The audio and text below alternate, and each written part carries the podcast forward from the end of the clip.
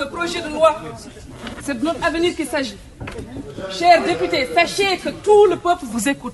Sachez que tous les, jeunes... La dame qui a fait irruption dans l'hémicycle s'appelle Salimataba. Elle est membre du mouvement Hollande, organisation pour l'officialisation des langues nationales. Elle a profité du vote de la loi d'orientation de l'éducation nationale pour réclamer l'officialisation et la généralisation des langues nationales, le poulard, le soninké et le wolof, parlés par la communauté noire du pays dans l'enseignement au même titre que la langue arabe.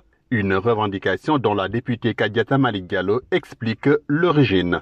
Il y a toujours eu des revendications pour que le système éducatif mauritanien repose sur la langue arabe. Mais les composantes non arabes voient toujours à travers cela une volonté de donner un avantage à ceux qui sont arabes. Donc, revendiquer généralement que ce soit le français, la langue léguée par le colonisateur, que cette langue-là soit la langue d'enseignement pour assurer l'égalité des chances. Mais quelques années après l'indépendance, les locuteurs des autres langues nationales ont commencé à réclamer à ce que leur langue soit promise, qu'elle soit développée, enseignée et même comme l'arabe.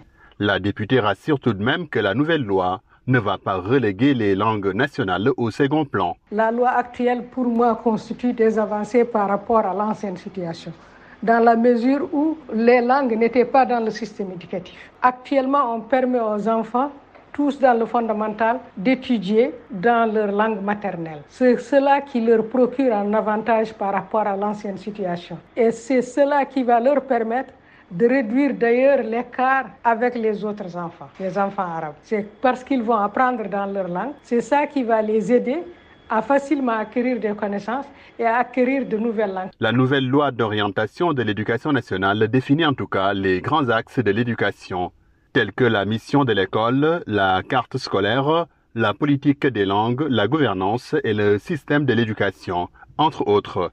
Mohamed Diop pour VOA Afrique, Nouakchott.